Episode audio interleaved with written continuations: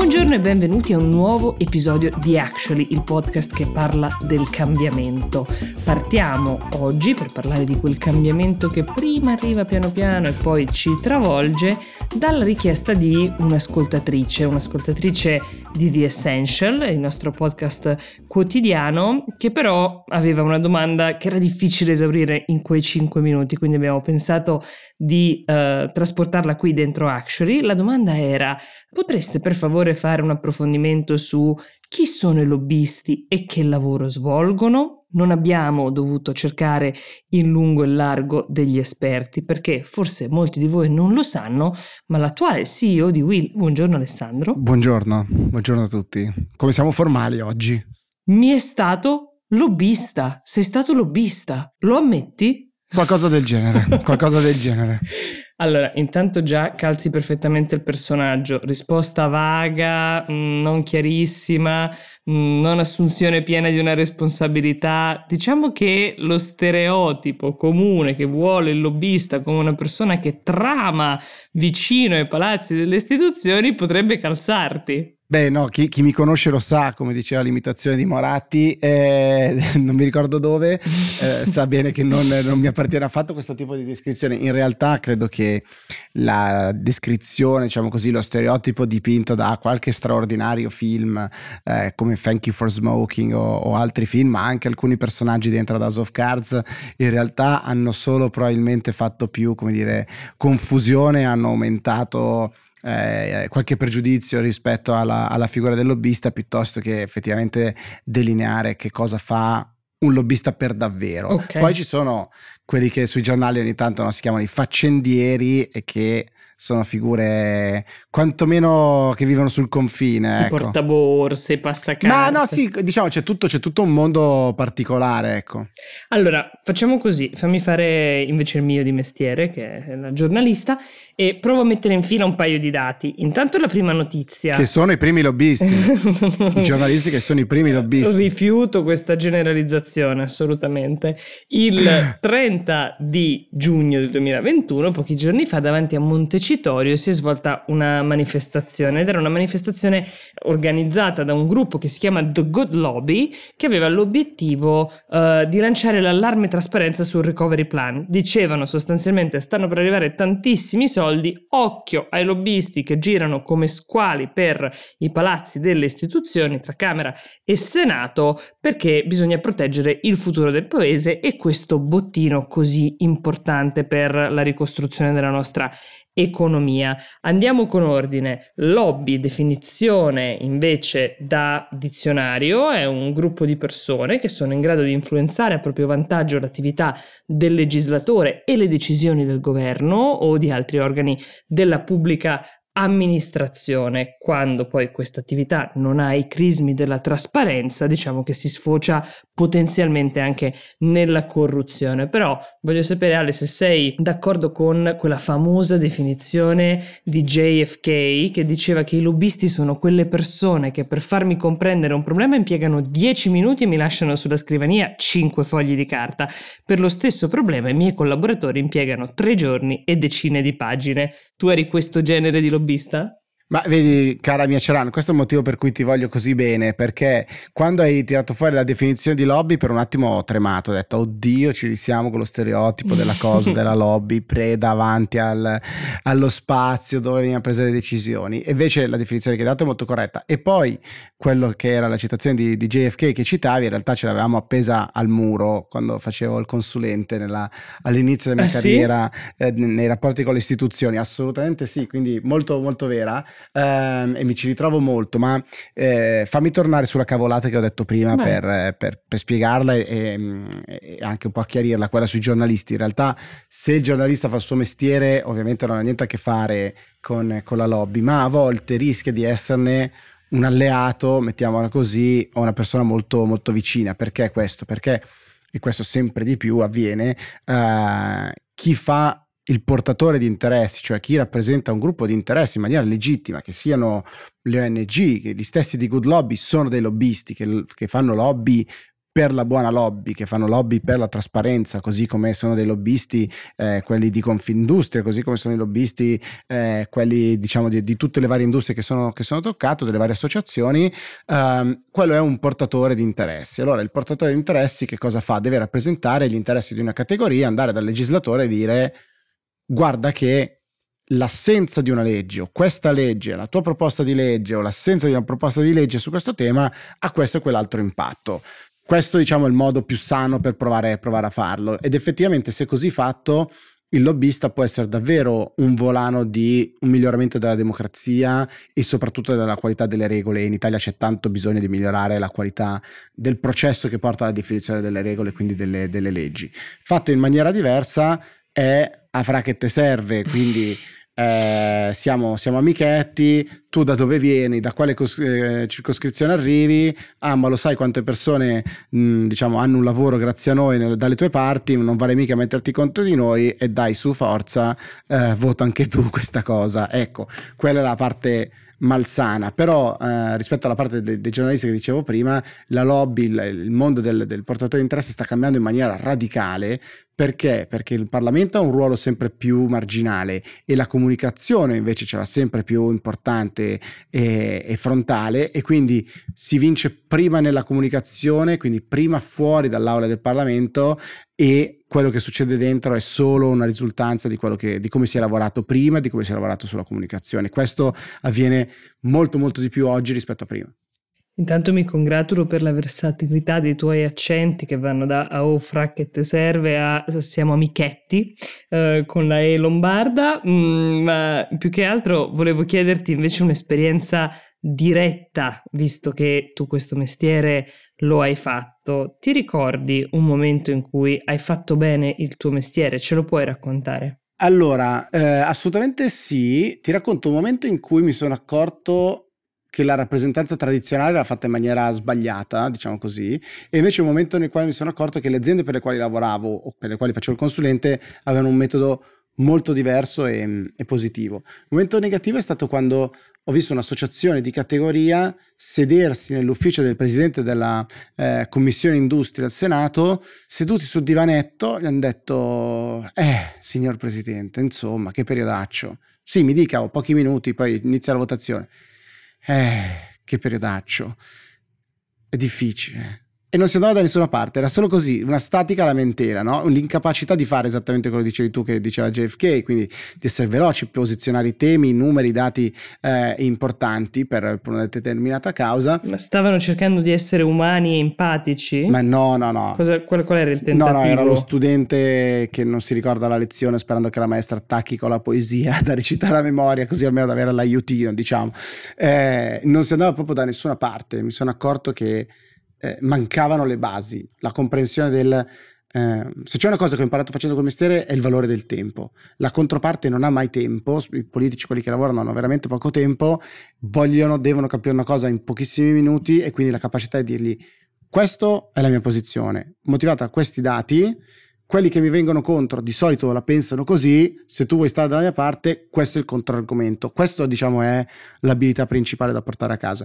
Devo dire che io ho sempre ragionato così perché ho sempre lavorato per aziende americane comunque soggetti internazionali, quindi una grandissima attenzione alla trasparenza, alla veridicità dei dati che, che davamo e poi sempre ho trovato molto molto utile eh, il fatto che ero eh, come dire, mi mettevo nei panni della persona, della controparte con, eh, con la quale stavo parlando e quindi dire è chiaro che per te magari non è facile fare questo, questo e quest'altro, oppure è chiaro che ci sarà chi va contro e chi va contro dice questo, questo e questo. In parte è vero, in parte no, non è vero per questo, questo e questo e questo. Preparare l'interlocutore a quello che sarà poi il, il dialogo che, deve, che, deve, che dovrà tenere per sostanziare, per mantenere una determinata posizione, secondo me è la cosa migliore che può fare chi porta un qualunque tipo di interesse, siamo tutti lobbisti nella nostra vita in qualunque momento, poi c'è chi lo fa dentro le istituzioni eh, e chi lo, fa, chi lo fa fuori, però tutti portiamo avanti degli interessi. La cosa migliore secondo me è essere trasparenti e accompagnare la nostra controparte nel dire questo è il flusso del dialogo, questi sono i benefici che io mi aspetto dovesse passare la mia posizione. Senti, hai citato più di una volta una parola chiave, cioè trasparenza. E anche forse la ragione, negli anni la mancata trasparenza in alcune occasioni ha generato questa fama negativa del mondo dei lobbisti e delle lobby in generale, però forse c'è anche un tema di mancata regolamentazione. Il fatto che non ci siano uh, delle norme, un perimetro legislativo all'interno del quale operare, secondo te ha contribuito a rendere uh, un po' più ombrosa questa professione e forse anche a far proliferare chi la fa invece con meno trasparenza di quella uh, con la quale ci dici tu di aver lavorato? Assolutamente sì, però c'è tantissima confusione, come al solito di nuovo, dato che si vince sulla comunicazione, tutti la usano eh, dire, per portare l'acqua al proprio mulino soprattutto nel breve o nel brevissimo termine. E in particolare ricordo che ci sono alcuni partiti politici, ad esempio il Movimento 5 Stelle, no, che hanno fatto della lotta alle lobby, la denuncia dei lobbisti, una delle loro come dire, bandiere iniziali. Non so se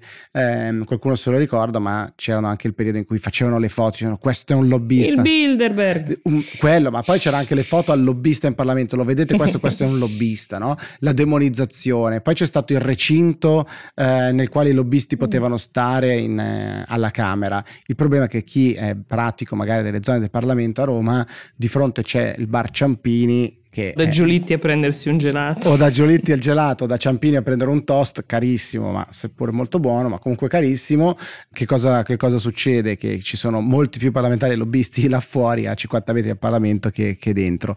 Eh, la regolamentazione non è cosa facile, è cosa necessaria. Tutte le più grandi società di consulenza, ad esempio in Italia nel mondo del lobbying, sono i primi sostenitori di una regolamentazione del, del lobbying, ma in realtà non sarà una, la semplice regolamentazione diciamo, a risolvere il problema. Ad esempio a Bruxelles Bruxelles, a livello di Unione Europea, questo è regolamentato, questo mondo, e così come è regolamentato ad esempio l'accesso alle istituzioni.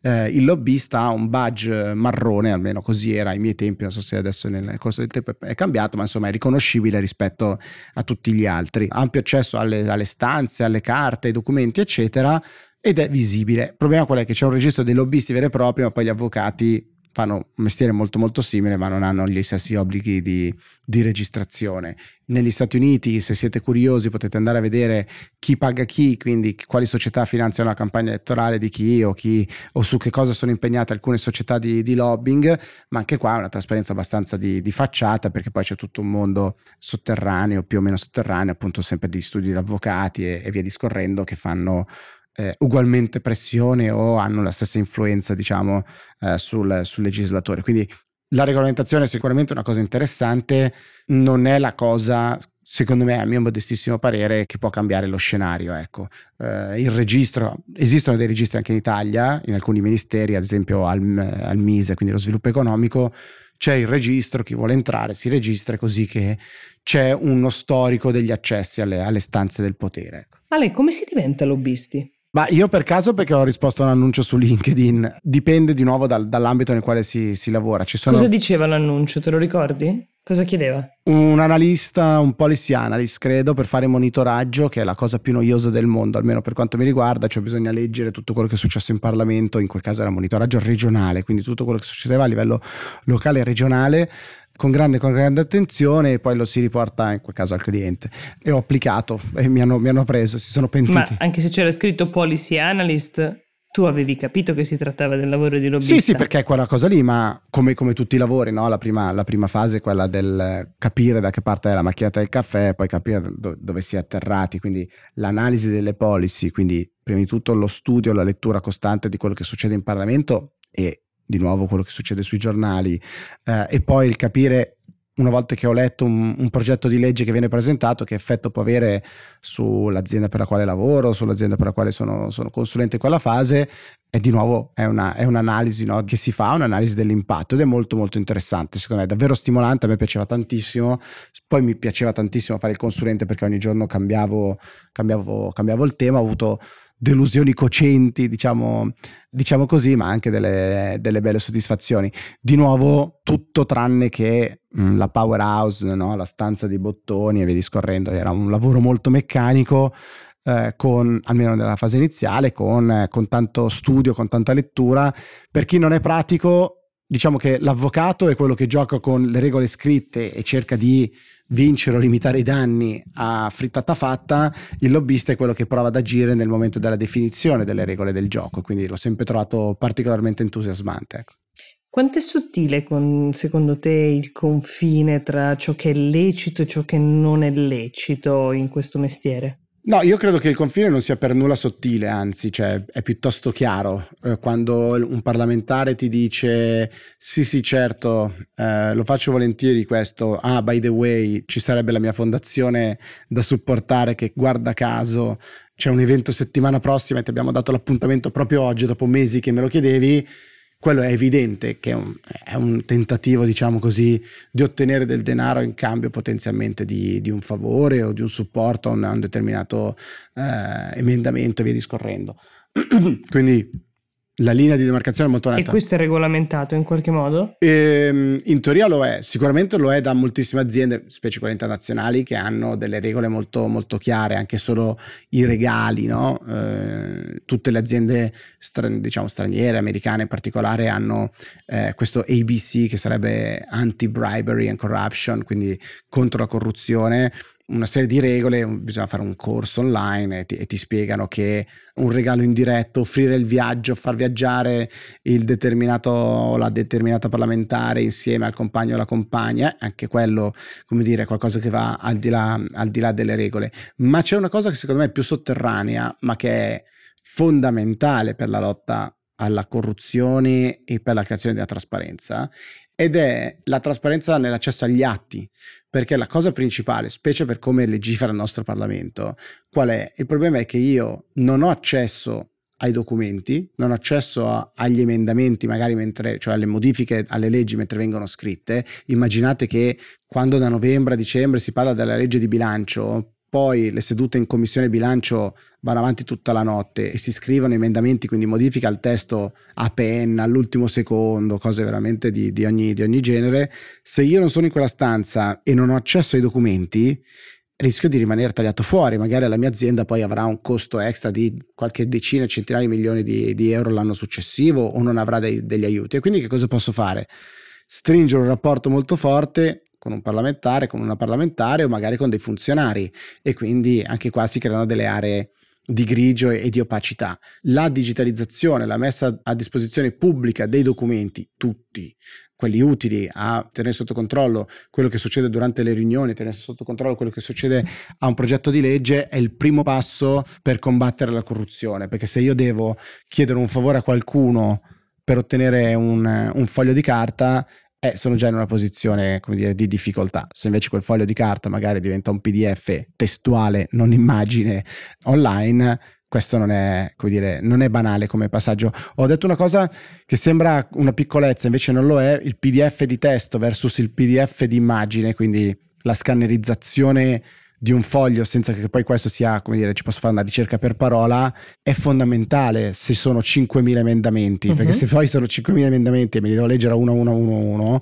e sono come mi è capitato di leggere che fra i 5.000 emendamenti c'era sono abolite tutte le province tranne quella di Catanzaro, allora io perdo un sacco di tempo a leggere degli emendamenti completamente inutili e perdo le cose che magari sono per me, per me importanti e intanto hanno approvato le cose. Invece poter fare la ricerca testuale mi permette di guardare solo quelle che per me sono importanti. È un ulteriore pezzetto di trasparenza. Quindi potremmo dire che tanto più è digitalizzato e trasparente, diciamo, il paese, tanto più fila bene la sua burocrazia, tanto meno ci possono essere delle, uh, diciamo, degenerazioni di figure come quelle dei lobbisti. È sicuramente un primo passo. E poi ovviamente succede la qualunque, i casi patologici sono, sono dappertutto. A me è capitato di fare così un'esperienza negli Stati Uniti quando, quando facevo il consulente, eh, sempre di relazioni istituzionali, ho lavorato in questa lobbying firm a, a, Washington e mi spiegavano come se io avessi invitato un uh, membro del congresso a vedere la partita di baseball con uh, un biglietto extra, quello sarebbe stata uh, corruzione. Poi però posso dargli milioni di dollari per la sua campagna elettorale. sono andato a pranzo con un assistente di un, di un membro del congresso gli ho offerto il pranzo per fare anche il carino, dato che mi aveva dedicato del, del tempo e lui ha messo giù 5 dollari, giusto per dire così non me l'hai offerto tu il pranzo, ma abbiamo diviso. Eh, la regolamentazione non arriva mai, ovviamente, no? nel gioco dei guardie ladri è sempre, sempre, di rincorsa, però la creazione di una trasparenza di base è fondamentale. Però secondo me c'è un aspetto che piacerebbe sottolineare, cioè il valore del cambiamento del modo di fare lobbying. C'è una, c'è una vignetta che eh, mi piace sempre utilizzare che ritrae un eletto, quindi un politico, un lobbista seduti a un, a un ristorante che dà sulla vetrina e fuori dal vetro, fuori dalla vetrina di questo ristorante c'è l'elettore con il lobbista che dice no, no, non si preoccupi di quello che dice quello lì là fuori. Credo che questa cosa non sia più vera, cioè finalmente tutte queste campagne da tutto quello che sta succedendo ed è un movimento di lobbying anche, è corretto no? sul tema del DDL ZAN, quello che succede su tutti i vari provvedimenti che sono magari un po' più di, di interesse, queste campagne pubbliche rendono molto più difficile i magheggi a livello, a livello, parlamentare. Ovvio che se è un provvedimento da 90 articoli, in quei 90 articoli fatti di tanti commi, poi il magheggio si può, come dire, annidare in, in vari punti, però tanto più la comunicazione è fatta bene, tanto più l'analisi del, della stampa, dei media è fatta bene, tanto più il potere delle persone è chiaro nel provare a governare questo cambiamento con delle campagne esterne, tanto più piccolo sarà il potere di fare magheggi, diciamo, a livello di lobbying dentro i palazzi. Quindi più efficace la democrazia e più c'è partecipazione, meno spazio c'è per i magheggi. Hai citato Thank You for Smoking, il film del 2005 che ha come protagonista proprio un lobbista che uh, si impegna per uh, la causa del, del fumo e delle sigarette. Mm, ci vuoi citare anche un libro, un altro film, qualcosa per chi volesse approfondire il tema che a te, che quel mestiere l'hai fatto, è sembrato Interessante, fatto bene. Grazie per la domanda bruciapelo, assolutamente, è sempre molto apprezzata. Comunque sì, dovrei averci. Beh, adesso tu puoi prenderti anche 5 minuti e poi No, Lorenzo no, no, io voglio taglia. che si sappia che assolutamente questa puntata non è edited e neanche la mia risposta. Il libro è quello dei Salutiamo miei due... Lorenzo Marsiglia, la persona che si occupa dal punto di vista tecnico del suono di queste meravigliose puntate di Una centomila vite di Alessandro Tommasi. Esatto Esattamente. Scusate, è actually. Il libro è eh, Lezioni di lobbying, se non ricordo male, fatto dai miei ex capi Cattaneo e Zanetto, che sono i due fondatori di, appunto, di questa mm, lobby, eh, lobbying firm. Adesso mi fai Ti sentiamo digitare. Sì, sì, sì. Poi puoi assolutamente sentire, non mi ricordo minimamente. Tutto tutto live. Impresa diretta, lo diciamo a chi ci sta ascoltando. Sì. Fammi controllare, live. secondo me lui. Alessandro Tomasi risponde alle domande una dietro l'altra senza colpo ferire. Potrebbe essere fare lobby, infatti è fare, fare lobby, lobby, manuale di public affairs. Secondo me è il, libro, è il libro base. C'è un aspetto che appunto Paolo e Alberto, che sono i due fondatori di questa ehm, società per la quale ho lavorato nella mia fase iniziale della carriera, fanno ed è un esercizio, l'hanno chiamato delle 4 I, cioè prendi una issue, un tema, ma bisogna scavare per davvero. Uh-huh. Quindi le institutions, quindi le istituzioni che sono interessate, non quelle che interessano a te, ma tutti quelli che hanno un qualche tipo di influenza su quel tema che abbiamo analizzato prima. Quindi qual è il loro interesse su quel tema, cosa deve fare ognuna di queste istituzioni, ognuno di questi gruppi all'interno del, eh, della società e infine quali sono le migliori informazioni per far passare il tuo di messaggio su queste istituzioni che hanno un interesse disallineato da te. Se stai parlando con l'associazione dei consumatori, che sicuramente ha un interesse, cioè quello di difendere i consumatori rispetto a una regolamentazione, non puoi usare le stesse informazioni, gli stessi messaggi che invece utilizzerai che ne so, con l'antitrust o col sindacato, no? Quindi bisogna adattare, come avviene sempre nella comunicazione, il nostro messaggio a quelle che sono le priorità della nostra controparte per fare in modo che insomma ci sia la maggiore convergenza possibile. Però l'aspetto secondo me più, più bello di nuovo è la scientificità del processo e poi l'evoluzione da lì alla modalità di campaign, quindi di campagna per davvero, scimmiottando un po' quello che facevano eh, le campagne elettorali negli Stati Uniti, in particolare quella, quella di Obama del 2008, quello è stato secondo me un momento di cambiamento in cui davvero tutti noi abbiamo un, un, potere maggiore, il lobbista bravo deve canalizzare l'impegno di tutti noi per renderci più visibili, mettiamola così, piuttosto che chiudersi nelle segrete stanze e cercare di fare qualche porcheria. Ho un'ultima domanda un po' più prosaica. Quanto guadagna il lobbista? Guadagna bene? E soprattutto, guadagna sulla base del raggiungimento dei risultati o ha uno stipendio fisso? Guadagna... Beh, il giovane Alessandro Tomasi guadagnava male, Maluccio, diciamo, assolutamente. Ma era un'eccezione perché lui ha sempre fatto le cose più per passione che per denaro? O è invece lo standard? È lo standard. Diciamo che lo stipendio entry level sia è basso. Standard. È lo standard, specie se diviso per il monte ore, era molto basso, nel senso che si lavorava veramente tantissimo eh, con uno stipendio piuttosto, piuttosto, basso, ma come al solito si guadagna nella maggior parte dei casi per i problemi che si risolvono e quando facevo monitoraggio risolvevo pochissimi problemi, mettiamolo così. Ovviamente nelle, diciamo, nelle figure apicali si, si, guadagna di più, è un mercato piccolo, specie in Italia, negli Stati Uniti ad esempio è un mercato gigantesco, però si, si guadagna, come dire, appunto crescendo, le società hanno un mercato sempre, sempre maggiore la, lo, la sperequazione, la diversità rispetto agli avvocati è straordinaria, eh, nel senso che un avvocato che molto spesso ha altrettanto potere o quasi, seppur a meno professionalità nel, nel fare lobbying, ha dei guadagni, del um, costo orario, eccetera, che non sono minimamente paragonabili. Ecco. Ma è molto più divertente, secondo me, fare il lobbista. Va bene, quindi abbiamo scoperto che è divertente, che può essere un lavoro molto onesto, che può essere anche utile, ma che alla fine Alessandro Tommasi l'ha lasciato per fondare Will di fatto, quindi noi siamo contenti di questo, non possiamo che rallegrarci.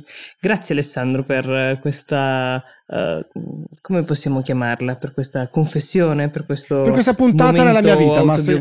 che ci hai voluto. Seguitemi per altre ricette. Grazie a voi che ci avete ascoltato. Ciao a tutti. Buona giornata, al prossimo episodio di Actually. Ciao. Ciao.